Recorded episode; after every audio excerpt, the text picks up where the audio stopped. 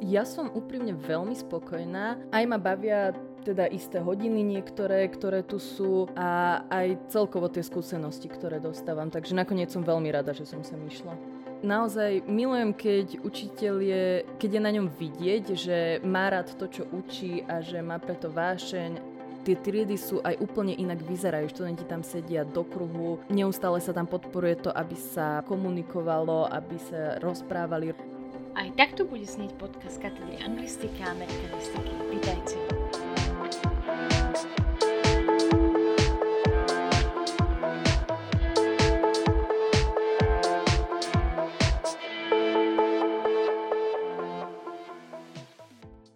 Je študentkou druhého ročníka učiteľstva anglického jazyka, literatúry a histórie. V tomto roku sa ako jediná zúčastnila študentskej vedeckej, odbornej a umeleckej činnosti s témou Nabokov's Lolita as an icon, a noun and a girl in literature and culture. Dnešnou hostkou je naša študentka Natalia Žemberová. Vítajte. Dobrý deň, teším ma. Natalia, povedzte nám, prečo práve táto kombinácia angličtina a história? Tak ako malá asi také prvé moje povolanie, čo som chcela robiť, bolo učiteľstvo, ale to mám skôr pocit, že to bol taký detský sen, ako väčšina detí má. Ale potom v podstate ja som sa k tomu dostala tak neúplne priamou cestou, pretože som začala najprv študovať marketing tuto na UKFK, ale tam som hneď asi po týždni alebo po dvoch vedela, že to nie je tá správna cesta. A tak som um, nesedelo mi to celkovo, no to bolo veľmi na ekonómiu zamerané, čo som ja moc nevedela predtým, než som tam išla. Tam som sa potom rozhodla, že to nechcem robiť. Ja som išla na ten marketing hlavne z dôvodu, že som myslela, že to bude viacej umelecké, čo nakoniec nebolo. A tak som potom sa rozhodla pre to učiteľstvo, a tam som rozmýšľala nad rôznymi kombináciami. Vedela som, že angličtina určite, pretože mne to išlo dosť od detstva, tak prirodzene. Aj čítam rada po anglicky. Aj som tak, že na strednej škole pomáhala, že vysvetľovať spolužiakom, keď niečo nechápali a podobne. Čiže to bola taká samozrejmosť a potom tá história, to som si nebola úplne istá. Rozhodovala som sa medzi históriou a estetikou, ako výtvarnou výchovou. Lenže tam skorej teda viacej mi sedela tá história, pretože predsa len dejepis sa viacej vyučuje ako výtvarná výchova. Aj som sa chcela zároveň do istej miery niečo nové naučiť, preto som si dala tú históriu. Mm-hmm, čiže na jednej strane také pragmatické dôvody, že lepšie sa uplatnite práve s tou históriou. História angličtina je podľa mňa pomerne dobrá kombinácia, či už na základné, stredné školy podľa vášho výberu. A zároveň to bola pre vás taká challenge, že sa niečo nové naučíte a tá história je pre vás teda asi trošku náročnejšia ako tá estetika. Áno, presne. A tam ako umenie ma baví veľmi, ale práve, že skôr v praxi ako v teórii. Že... Mm-hmm, čiže môžete sa mu venovať vo voľnom čase. Áno, presne. Že ale učiť sa teraz nejaké tie umelecké smery a podobne, tak to ma vôbec neláka. Preto tá história mi príde aj praktickejšia a aj o mnoho zaujímavejšia. A spomínali ste, že keď ste šli na ten marketing, tak ste vlastne nevedeli presne, čo vás tam čaká. Myslíte, že pre študentov, ktorí sa ešte len hlásia na nejaký študijný program, by bolo prínosnejšie, keby videli už nejaký študijný plán a zoznam predmetov vopred? Podľa mňa určite. Veľmi by mi to pomohlo, lebo marketing bol, zdá sa mi, že neviem či úplne jediný, ale jeden z mála odborov, ktoré mali vyslovene príjmačky. A tie príjmačky boli celé umelecky zamerané, že také na kreativitu, mali sme tam plagát vytvoriť a podobne. A to sa mi veľmi páčilo, to ma aj tak chytilo a čakala som, že presne o tomto bude to štúdium. A ono v podstate aj je, ale až v neskorších ročníkoch, aspoň čo som počula, teda od tých bývalých spolužiakov, ktorí tam zostali. Preto keby viem, keby poznám ten študijný plán a vidím tam naozaj tie predmety, tak to už by som sa asi vopred rozhodla, že tam nepôjdem. Mm, a keď ste sa vlastne hlásili k nám, vedeli ste už, čo vás čaká? Mali ste nejaké informácie od starších? Tam som vedela predpokladať, čo tam bude, teda, že z tej angličtiny, že tam bude aj tá literatúra, aj gramatika a tam aj z tej histórie, že keďže som predtým chodila na všeobecné gymnázium, tak mi bolo ľahšie ako predpokladať, čo bude z týchto predmetov, ako z toho marketingu, lebo také som nič predtým nemala a neštudovala. A potom teda voľba padla na ukf Prečo nie nejaká iná univerzita? Áno, no tak ja som z Nitry a o ukf tým pádom som vedela odjak živa. Ona má aj takú povestovku že tu sa hlavne učiteľstvo učí, aspoň teda tak ja som to poznala. Preto to bola taká samozrejmosť v podstate, že keď pôjdem na učiteľstvo, tak sem, lebo nevidela som dôvod ísť do iného mesta. Vlastne týmto som mohla zostať aj doma. Úprimne ani neviem, kde inde na Slovensku sa učí učiteľstvo, že na akých iných školách, ale mne to hlavne z tých praktických dôvodov, že to mám blízko, aj to tu celé poznám, tak preto. A ste spokojná so svojím rozhodnutím? Vedeli by ste nám vysvetliť, prečo áno, alebo ak nie, tak možno prečo nie? Ja som úprimne veľmi spokojná a čo som zistila, to je aj veľa ľudí prekvapených, keď im to poviem, lebo uh, väčšinou ľudia tak čakajú, že študenti nie sú moc spokojní so svojím výberom odboru, ale ja som veľmi, pretože zistila som, že ma to naozaj baví a že je toto aj cesta, ktorou sa chcem uberať, teda že chcem učiť potom neskôr. Aj ma bavia teda isté hodiny niektoré, ktoré tu sú a aj celkovo tie skúsenosti, ktoré dostávam. Takže nakoniec som veľmi rada, že som sem išla. Takže predpokladám, že ste spokojná aj s našou katedrou, aj s katedrou histórie. Áno, áno. A ktoré sú vaše obľúbené predmety u nás?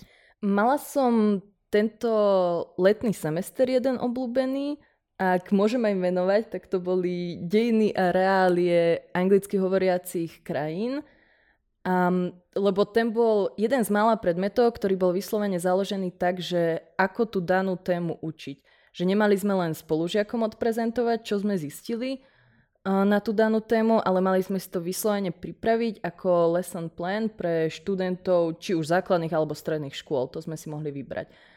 A to mi prišlo, že to je konečne niečo, čo my ako budúci učitelia naozaj využijeme v praxi. Takže niečo praktické. Presne. A boli tam aj témy, teda, ktoré nie vždy sa dajú nejako hravo alebo úplne zaujímavo poňať, ale museli sme sa s tým popasovať jednoducho a museli sme na to niečo vymyslieť. Takže je to veľmi kreatívna práca a možno aj zaujímavá tá prezentácia. Áno. Čo ešte by ste uvítali na našej katedre? Možno nejaké predmety alebo ak máte pre nás nejaké praktické rady? No ja hlavne teda hodnotím tieto veci z pohľadu toho učiteľstva a tam by som povedala, že o mnoho viac týchto predmetov, ktoré sú tak um, do praxe zamerané, že ako bol tento predmet, že vyslovene ako to učiť a nielen štýlom, že my sa to učíme. Aj čo sa týka možno tej gramatiky, takže ukázať, že ako to správne vysvetliť deťom budúcnosti a napríklad, že aké formy cvičení existujú alebo niečo takéto podobné, na toto zamerané. Ktoré aspekty štúdia na našej katedre hodnotíte najpozitívnejšie a v čom by sa mala podľa vás katedra zlepšiť? Najpozitívnejšie hodnotím prístupy niektorých učiteľov. Naozaj milujem, keď učiteľ je, keď je na ňom vidieť, že má rád to, čo učí a že má preto vášeň a vtedy sa to vážne odzrkadluje na tej hodine a odzrkadluje sa to aj na tom prístupu voči nám ako študentom. To je podľa mňa jedna z najdôležitejších vecí, lebo potom aj tí študenti, že aj keď ich možno daný predmet nezaujíma, tak už hneď majú väčšiu chuť sa aspoň snažiť na tej hodine. Čo ešte hodnotím veľmi pozitívne, boli, čo bol Neviem, či to bolo konkrétne len tento letný semester alebo aj predtým, ale to boli prednášky so slovenskými spisovateľmi. To bolo veľmi výborné, aj veľmi zaujímavé, ale teda z tohto rovno nadviažem aj na to, že čo by sa mohlo zlepšiť, že moc sme nemali informácie o tom, že sa niečo takéto deje. A my sme sa to dozvedeli vlastne cez jednu pani profesorku, ktorá viedla tieto besedy a oni boli akurát v čase, kedy my sme mali mať hodinu s ňou. Čiže nám povedala, že automaticky nech prídeme na tú hodinu aj tak, ale že nebudeme mať klasickú prednášku, ale budeme mať túto besedu. A keby nám ona o tom nedá vedieť, zrejme sa o tom nejak inak nedozvieme. Čiže tá informovanosť. Áno. Tak z tohto vášho rozprávania vyplýva najmä, ak by sme mali nejaký message posnúť možno tým, ktorí môžu niečo zmeniť, že bolo by dobre zaradiť trochu viac praxe už aj do tej samotnej teórie. Čiže samozrejme sa musíte naučiť o tom jazyku, ale možno učiť sa o ňom už tak, že si to môžete vyskúšať v praxi. Ako by ste vy učili to isté ostatných. Presne. A ešte možno, čo by som doplnila, by bola aj, uh, bolo také isté prepojenie tých predmetov, a myslím to z takého hľadiska, že napríklad použijem konkrétny príklad. Na anglickej literatúre, lebo čo som zistila a veľmi ma prekvapilo, tak to je, že veľa mojich spolužiakov nemá rado literatúru a nezaujíma ich. O týchto literárnych dielach sa učí veľmi tak systematicky, že toto je setting, toto sú postavy, toto sa tam stane a musíme všetko vedieť a všetko to vedieť odrepotať. Ale veľa diel, takých starších, čo sa možno zaradujú aj do povinného čítania, je pritom dôležitých z kontextu, kedy boli vydané, v tej dobe napríklad, alebo aké okolnosti to obchádzalo a podobné. A keby sa viacej riešili tieto informácie, tak myslím, že by aj študenti viacej pochopili tú dôležitosť tej literatúry.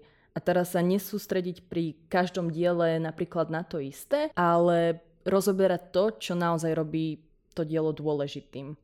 Mm-hmm, čiže to zaradenie do tých okolností, do tej situácie, ktorá bola jednoducho zaradenie do súvislostí. Áno, tak, lebo literatúra sa preberá iba čisto ako literatúra a vôbec sa neriešia tie veci okolo. A toto je samozrejme aj problém, ak to môžem tak nazvať, pri histórii, že tam sa preberajú čisto iba ako nejaký historický politický vývoj, ale vôbec sa tam nerieši už vývoj nejakej tej spoločnosti, myslím z hľadiska bežných ľudí a napríklad z hľadiska umenia, kultúry a podobne. Čiže tak viacej to prepojiť, tým aj to pomôže ľuďom viacej chápať ten daný predmet. Mhm, takže to je ďalší nápad pre zlepšenie, čo by sme mohli urobiť. Táto spätná väzba je pre nás veľmi dôležitá určite, lebo váš názor nás zaujíma a sme radi, že vás tu máme. Zároveň by som aj nadviazala ďalej. Vy už ste v druhom ročníku, to znamená, že už začínate pracovať na svojej bakalárskej práci a my teda vieme aj z toho predošlého rozhovoru, že píšete bakalárskú prácu na katedre histórie a pôvodne ste chceli písať na našej katedre. Aký je za tým príbeh? No ja som bola od začiatku rozhodnutá, že bakalárskú prácu budem písať z angličtiny určite a že to bude na nejaké literárne dielo, že budem analyzovať nejaké dielo. Ale krátko pred tým, ako sme si mohli vybrať bakalárske práce, tak sme mali jeden predmet z histórie, na ktorom sme rozoberali jednu tému, ktorá ma veľmi zaujala, až na toľko, že som sa v tej chvíli rozhodla, že by som chcela na to napísať prácu. A tak som hneď písala teda profesorke z histórie, že či môžem a to bolo všetko v priebehu dňa, možno dvoch dní, čo som to vybavila. Čiže som ani nemala nejaký čas na to si to rozmyslieť. Preto teraz, keď sa pozerám spätne, asi by som si práve že vybrala opäť tú angličtinu, pretože z tej histórie to o mnoho ťažšie písať a aj mám bližší vzťah k tej literatúre o mnoho a aj teda analyzovať diela ma baví ale nejako sa už aj s týmto popasujem. No tak možno niekedy zase to, že je to ťažšie, aspoň z mojej skúsenosti, môže byť v niektorých prípadoch lepšie. Aspoň moja skúsenosť je taká, že keď študenti si myslia, že niečo je ľahšie, tak potom k tomu aj trošku benevolentnejšie pristupujú. Ak je to ťažšie, je to pre vás výzva a zase môžete sa aj niečo nové dozvedieť a zlepšiť sa v tom. Takže ja si myslím, že to, že je to ťažšie, nie je úplne nevýhoda. Škoda skôr to, že vás to viac láka k tej angličtine. No a ak by ste si teraz znova mohli vybrať, aké téme by ste sa venovali v rámci tej bakalárskej práce tu u nás na našej katedre? Uh, tak ako som spomínala, bolo by to nejaké literárne dielo. Napríklad momentálne čítam hlavu 22 a to ako samostatné ma neuveriteľne chytilo, že ešte som to ani nedočítala, ale už je to jedno z skoro mojich najobľúbenejších diel, takže možno tomu by som sa venovala, alebo teda ešte som rozmýšľala, že nejakú zbierku poviedok od jedného autora a tam by som či už hľadala nejakú jednu tému, ktorá ich celé prepája, alebo niečo na tento štýl. Mm-hmm, takže toto by vás viac lákalo. No a vy ste vedeli, keď ste sa prihlasovali na bakalárskú prácu, že si môžete aj sama vyberať tému? Lebo študenti si myslia, že majú počkať na zoznam tém, ktoré my ako pedagógovia vypíšeme do akademického systému a že iba na tie sa môžu prihlasovať. Vedeli ste teda o tom, že si môžete aj sama navrhnúť svoju vlastnú tému? Poznala som, že je táto možnosť, pretože aj brata mám staršieho a on sa tiež sa snažil vybaviť si tému na bakalárskú prácu vlastnú, čiže vedela som, že toto existuje, ale kde bol u mňa problém je to, že som nevedela o tých presných časových intervaloch a o termínoch, že dokedy to treba. A dozvedela som sa to vlastne tak, že som napísala, čo máme školskú skupinu so spolužiakmi, iba tak náhodne, že či nevedia, dokedy si treba vybrať bakalárskú prácu. alebo že komu napísať, keď mám nápad na vlastnú tému. A tam mi vlastne začali ľudia písať, že to už dávno malo byť vybavené, že za nejaké dva dní sa zverejní už len zoznam tých tém, z ktorých si môžeme vybrať.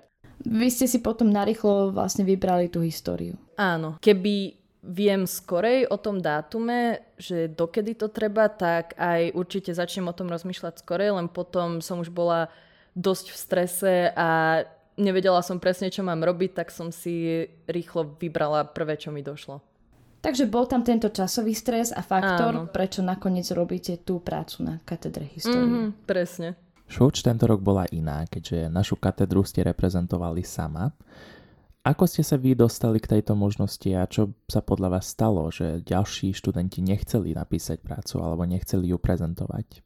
A to bolo, to bolo tak, že mám pocit, že asi nikto z nás zo spolužiakov ani nevedel, že sa švoč koná a niektorí z nás boli priamo kontaktovaní uh, jednou profesorkou, že či nemáme záujem písať túto švoč. Tam bolo tiež tá vec, že to bolo veľmi v krátkom časovom rozhraní, preto aj vlastne z tých ľudí, ktorí boli kontaktovaní, tak mám pocit, že som bola jediná, ktorá na to pristúpila. A ostatní, čo som sa pýtala, tak najmä kvôli času povedali, že to nestíhajú a nemajú, kým by si vôbec tému rozmysleli, to by trvalo. Potom som mala ísť ešte s jednou študentkou z iného ročníku, ktorá avšak dostala COVID a teda sa nemohla zúčastniť toho a tak som ostala jediná a preto ma nakoniec priradili do kategórie s translatológmi.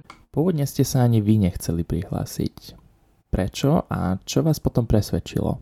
Ja som nevedela, ani teda, že táto švrt sa koná. Vedela som, že to existuje, ale vôbec som nevedela, kedy to býva, o čom to býva, ani to, že človek tam má možnosť vybrať akúkoľvek tému, akú len chce. Nevedela som ani, ako to prebieha, ako to má vyzerať, nič na tento štýl. A vlastne až keď ma teda tá daná pani profesorka ohlásila, že um, môžem, či by som teda nemala záujem na toto písať, a ona mi aj navrhla tému, pretože túto Lolitu ja som rozoberala v rámci jedného semináru, kde sme to mali. To bol, tuším, e, literatúra a film. A jej sa veľmi páčila tá prezentácia, ktorú som mala, tak sa ma spýtala, že či to nechcem ďalej rozoberať. Lolita je tiež jedno z mojich obľúbených diel a má to aj obrovský potenciál na analýzu, tak preto som na to pristala, že samozrejme. Ale tiež tam bol veľký, akože veľmi málo času som mala na to. Keby sa môžem vrátiť a opäť to napísať, tak je tam kopu veci, čo by som doplnila. A čo by som spravila inak. Len to bolo prvýkrát, čo som písala takú kvázi profesionálnu prácu. Čiže prvýkrát som sa nejako som bola konfrontovaná s týmto formátom, preto som tam aj možno nie chyby porobila, ale teda nebolo to na takom leveli, akom by som chcela, aby to bolo úplne. Takže pointou je asi to, že je to aj na nás učiteľov, aby sme vás motivovali, možno informovali. Možno niektorí by aj chceli prezentovať, ale je to pre vás určite niečo nové, niečo stresujúce. Ak môžem iba doplniť, že napríklad z tej katedre translatológie tam bolo veľmi veľa študentov. Sice som sa s nimi priamo nerozprávala, ale čo som tak pochopila alebo vycítila, bolo, že každý z nich tam išiel dobrovoľne prezentovať tú tému a oni mali veľmi prepracované tie témy, boli naozaj úžasné, že aj mňa ako niekoho, kto neštuduje prekladateľstvo ani sa do toho nezaujíma, tak mi to prišlo neskutočne zaujímavé a naozaj by som ich dokázala počúvať veľmi dlho. Bolo vidieť, že tí študenti si s tým dali veľkú námahu a že na tom pracovali veľmi dlho. Tam podľa mňa prichádza do hry to, že oni o tom určite aj vedeli skorej a zrejme aj museli byť úplne inak na to motivovaní.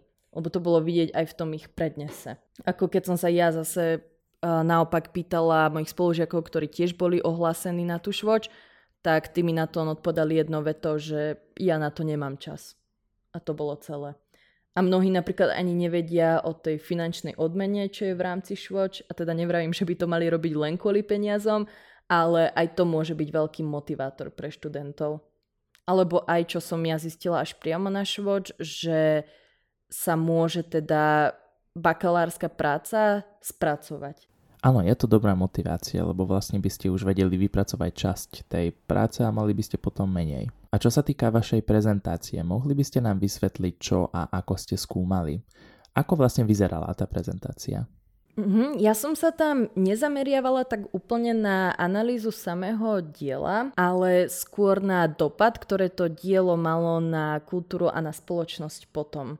Pretože Lolita je dielo o teda otvorene je to o pedofilovi, ktorý sa stane um, nevlastným otcom jedného 12-ročného dievčaťa a neskôr s ním teda začne mať vzťah. Uh, to samé pomenovanie Lolita je prezivka, ktorú on dá tomuto dievčaťu. Ona sa volá inak Dolores a on ju tak začne nazývať. Tam som skúmala hlavne to, ako v dnešnej spoločnosti už samotné Lolita začalo existovať bez ohľadu na ten kontext, v akom to vzniklo. Že pôvodne to bolo ako nejaké ako nejaký taký symbol vlastníctva toho muža, tej malej uh, baby, ale teraz to ostalo ako také, také samotné niečo, ako nejaký symbol ženskosti alebo nejakej zvodnej mladej ženy, ako už sa tak hovorí, že lolitka alebo podobne. Teda tam som pozerala, skúmala som to skrze dve filmové adaptácie, ktoré vznikli krátko po vydaní knihy. Potom som to skúmala na rôznych, či už na módnych trendoch a hlavne na internete a na sociálnych sieťach, aký to malo dopad, pretože tam je to veľmi prevalentné, čo sa tohto týka, že je to vytrhnuté z kontextu, sú tam najmä iba teda či už zábery z tých filmových adaptácií, alebo len isté citácie vytrhnuté z kontextu a je to prezentované veľmi v takom romantickom svetle a ako niečo zamilované alebo pozitívne, aj keď v rámci tej knihy to práve že nič takéto nemalo byť. Tam bol trošku ten problém, že keď toto je všetko, hlavne čo sa týka tých sociálnych sietí, je to zamerané čisto na pozorovaní. Ťažko sa to dalo potvrdiť nejakými vyslovenými citáciami alebo článkami ale teda tam som skúmala aj niečo, čo sa nazýva Lolita efekt. V podstate to, čo som teraz vysvetlila, čo vzniklo z tej knihy, je to aj normálne taký zaužívaný termín, čo sa takto používa. A kde ste hľadali materiály? Ak by ste teraz mali prerobiť tú prácu, tú prezentáciu, čo by ste robili inak? Pretože ste nám spomínali, že ste mali na to cca týždeň. A to samozrejme nestačí. Ja som veľa vychádzala z akademických papierov, ktoré som našla na internete, ktoré už boli na toto napísané. Teda hlavne to boli papiere, ktoré popisovali ten Lolita efekt zo psychologického a zo sociálneho hľadiska. Ale veľa z týchto papierov je väčšinou, že treba si už vyžiadať prístup alebo zaplatiť. A taktiež som ešte vychádzala aj z rôznych článkov, ktoré boli uh, napísané strašne veľa, čo som našla článkov, bolo vyslovene nejaké bulvárne stránky, z tých som čerpať nechcela. Ale čo by som robila inak, je určite by som teda venovala viacej času tomu a hlavne tomu hľadaniu veci, ktoré podporovali moje tvrdenia. A možno, čo by som pridala, by boli aj vyslovene konkrétne príklady, či už nejaké um, tá screenshoty alebo niečo podobné zo týchto, čo som spomínala, sociálnych médií a kde je priamo mizinterpretovaná tá Lolita. Tak vy ste nám trošku aj naznačili v týchto vašich odpovediach, že študenti často hovoria, nemám na to čas, nechcem, nedá sa a čo ešte často počúvame, mne stačí prejsť. Kde je podľa vás problém? Prečo študenti nemajú ten entuziasmus, chuť bádať a vlastne ako vzbudiť u študentov zvedavosť, radosť z učenia sa? Čo by napríklad vás motivovalo? Toto je veľmi ťažko povedať, lebo prvá vec, viem, že veci, ktoré motivujú mňa, nemotivujú veľkú väčšinu ľudí. To je napríklad to, že ja som mala chuť ísť na tú švočku už len preto, lebo veľmi rada píšem o veciach, ktoré ma zaujímajú a veľmi rada aj hovorím o veciach, ktoré ma zaujímajú, čiže to už bola sama o sebe pre mňa motivácia a viem, že veľa ľudí takto, takýto nie sú. Jednoducho, že to vnímajú iba ako prácu navyše, nie ako niečo, pričom sa môžu naozaj vyjadriť. Tá mentalita, čo majú študenti, že stačí mi prejsť, to je podľa mňa ukotvené v nás už od e, našich stredoškolských, možno aj základoškolských čias. Tým, ako neustále máme nejaké písomky, testy, skúšania, že naozaj je toho veľa na tých študentov, tak už počase si človek vybuduje takú imunitu voči tomu, že už sa ani nezaoberá samostatnými známkami a už iba chce to spraviť a mať pokoj od všetkého. Alebo potom tí, ktorí sa, ktorým záleží na tých známkach, tak tí práve, že im záleží len na tých známkach, skorej z hľadiska, ako to vyzerá, lebo tak všeobecne sa tak aj vie alebo hovorí, že väčšinou tí, čo zvyknú mať, že čisté jednotky alebo podobne, tak to sú študenti, ktorí sa to vedia nabifliť. No ale aj tí, ktorí majú dobré známky. Pri nich tiež často vidíme, že už nad rámec seminárov tie mimoškolské aktivity, ako ste hovorili o tej švoučke, neustále na to nemajú čas alebo ich to nezaujíma a to teda majú takto aj tí lepší študenti. Vidíte vy v tom nejaký dôvod, že tiež to ide z tých základných alebo stredných škôl, že nejako my učitelia nastavujeme tých študentov na ten mód, že stačí nám prejsť a stačí sa učiť len pre známky a nemusíme sa učiť sami pre seba? Ono ani nie tak zo samostatných učiteľov, ako zo školského systému. A ak môžem dať jeden príklad, tak pozerala som raz veľmi výborný dokument. Teraz trošku tak odbočím, ale dostanem sa tým na to, čo chcem povedať. A tam bolo o tom, že jeden Američan chodil do rôznych krajín a porovnával rôzne systémy ako lekárstvo, školstvo, podobné s tým, ako to funguje v Amerike. A školstvo konkrétne porovnával, ako funguje vo Fínsku, stredné školy. A rozprával sa tam priamo so stredoškolákmi ktorí, na nich bolo vidieť, že oni sú nadšení chodiť do tej školy.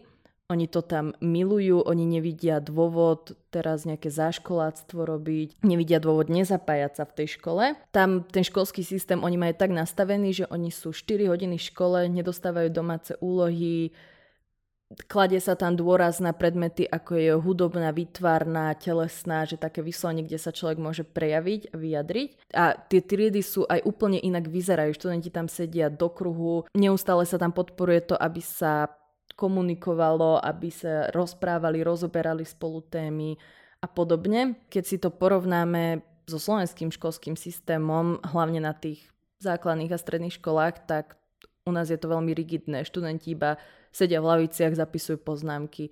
Každý týždeň majú niekoľko písomiek alebo odpovedí a to je celé.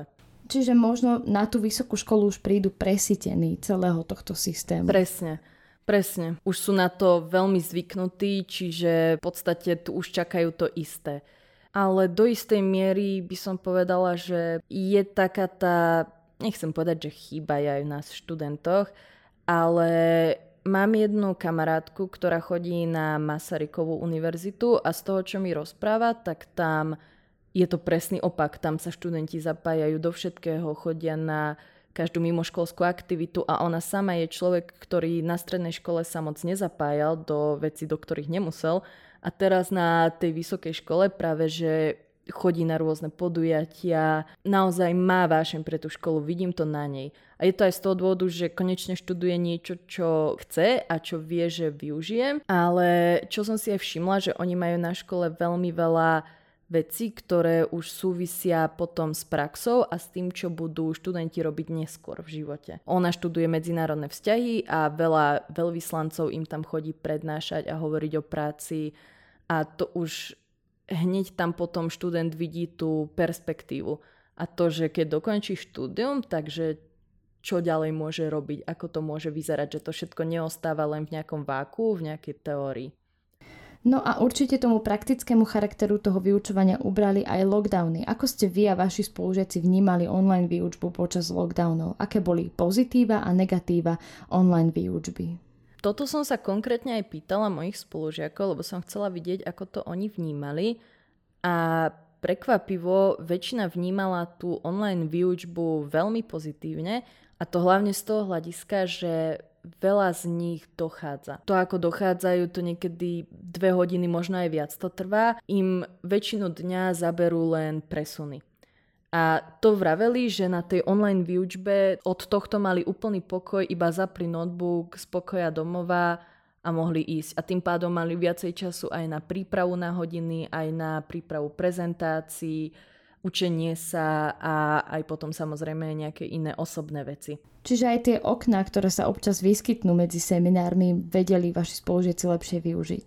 A to sa napája aj na to, že niektorí vraveli, že aj veľa ušetrili, pretože presne, že keď sú takéto okná, tak človek si už ide buď sa najesť niekam, alebo si sadnúť na kávu a ono sa to nezdá, ale tie peniaze sa nazbierajú potom, ale keď je človek doma, tak zje niečo z chladničky alebo si kávu spraví doma a hneď má ušetrené aj na autobusoch alebo vlakoch ušetrí, čiže, alebo taxíkoch teda.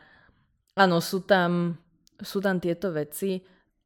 Ja keďže som z Nitry, ja som sa bohužiaľ na to z tejto stránky vôbec nepozerala, ale tiež napríklad čo sa týka autobusov, tak tam som ušetrila. Pre mňa práve, že tá online výučba vôbec nevyhovovala. Ja som sa nedokázala sústrediť, hlavne tým, že sme nemali zapnuté kamery a v podstate sme sa len pozerali na obrazovku. Mne sa ešte stala tá vec, že Meet mi z nejakého dôvodu nejde na notebooku, neviem prečo. Môže to byť aj, že mám už taký starší notebook, takže ja som musela cez telefón sa tam pripájať a to už vôbec som nedokázala vnímať, keď som si to pustila na mobile a tam ešte tá malá obrazovka. Ja som sa vôbec nedokázala sústrediť, aj tie prezentácie mi došli úplne neplnohodnotné. Aj teraz, či už pri prezentácii my sme sa spýtali otázku spoložiakov, alebo učiteľ sa spýtal nejakú otázku, to bolo iba úplne ticho.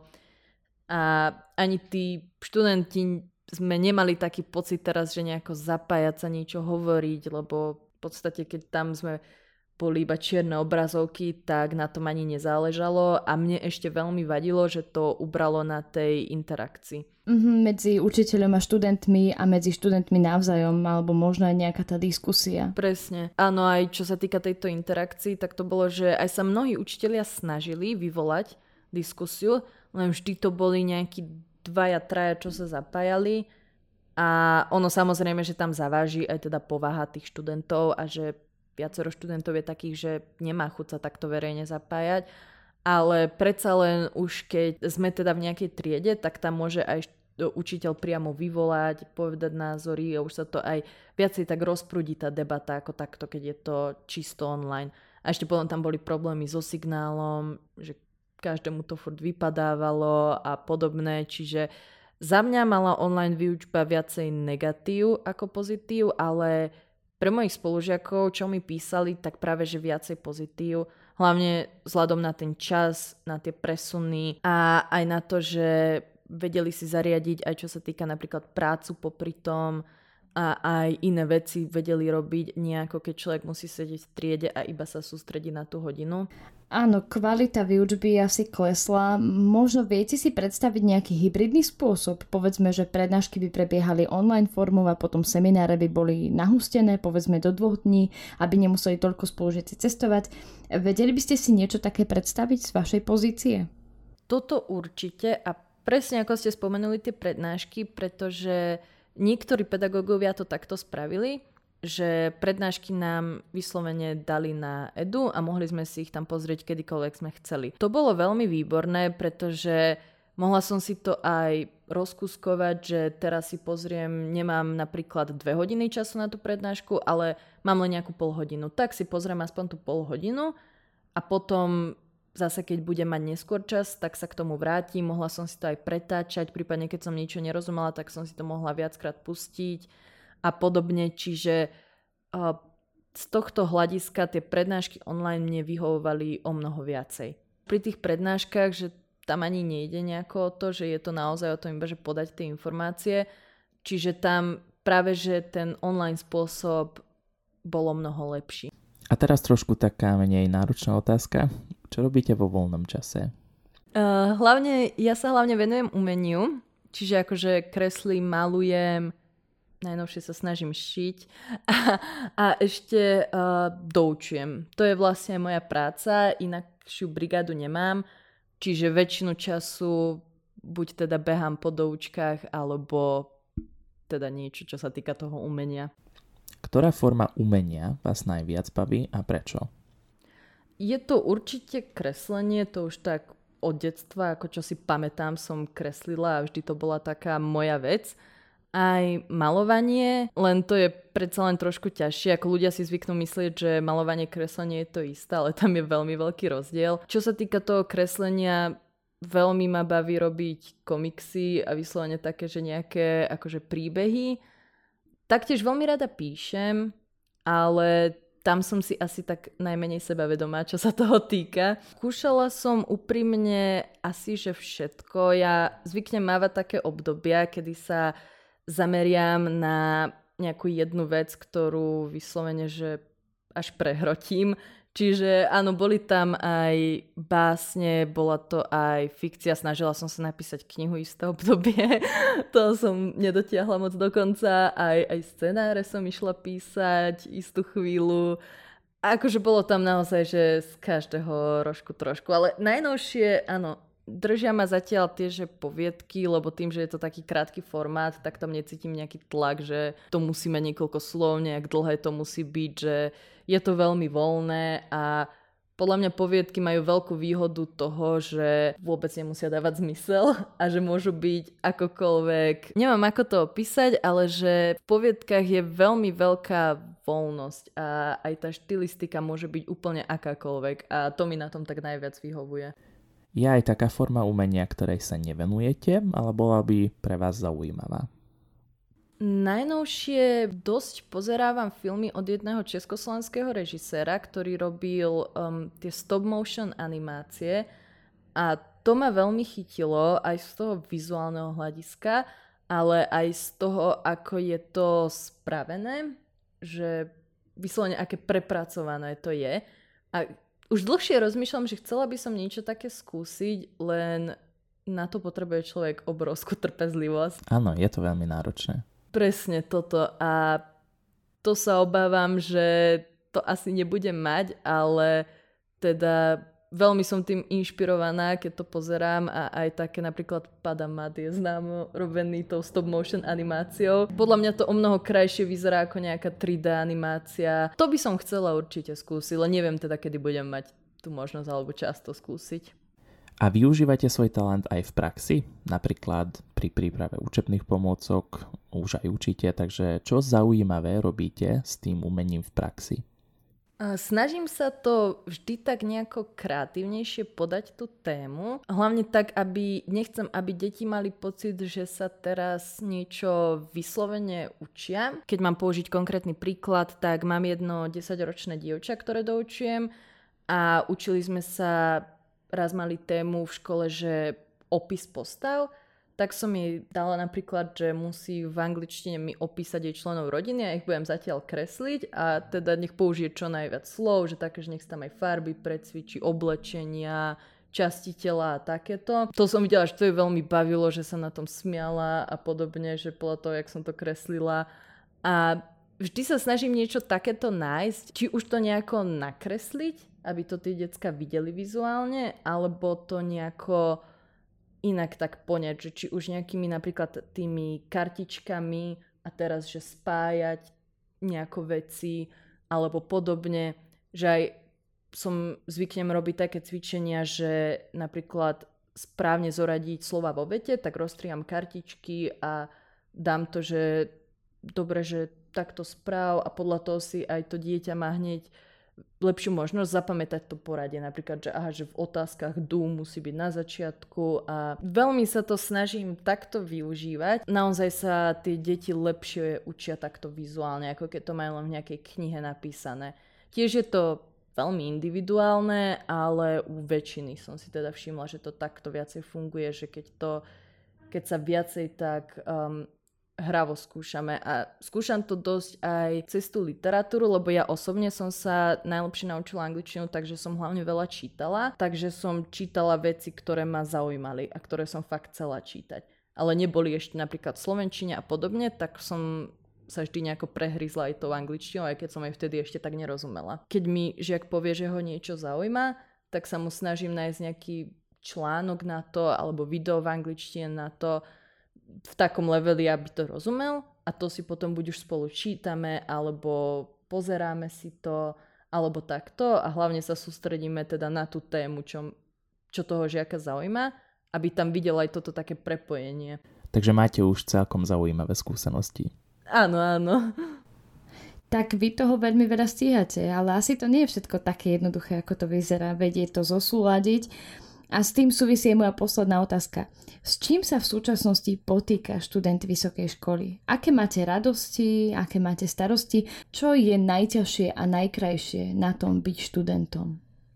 Ono podľa mňa najťažšie je to hlavne časovo zosúľadiť všetko, lebo naozaj je to náročné teraz, hlavne aj keď je škola prezenčne, tak od rána človek sedí v škole, potom teda rýchlo uteká do nejakej roboty, alebo teda v mojom prípade na tie doučovania, potom ešte teraz príprava do tej školy, či už nejakú prezentáciu, alebo sa rýchlo niečo učiť a potom ešte človek chce mať aj ten vlastný čas. Keď sa pozriem na tých spolužiakov, ktorí fakt dochádzajú, no tak tí to musia mať dvakrát tak náročné, keď ešte len dve hodiny strávia vo vlaku cestovaním. Takže z tohto by som povedala, že asi to musí byť najťažšie. No do istej miery som si není istá, či viem tak úplne odpovedať na túto otázku, pretože nie som na intraku a preto nemám tak úplne ako plne tú vysokoškolskú skúsenosť, lebo tak viem, že veľa tých uh, vysokoškolských skúseností pochádza hlavne z intrakov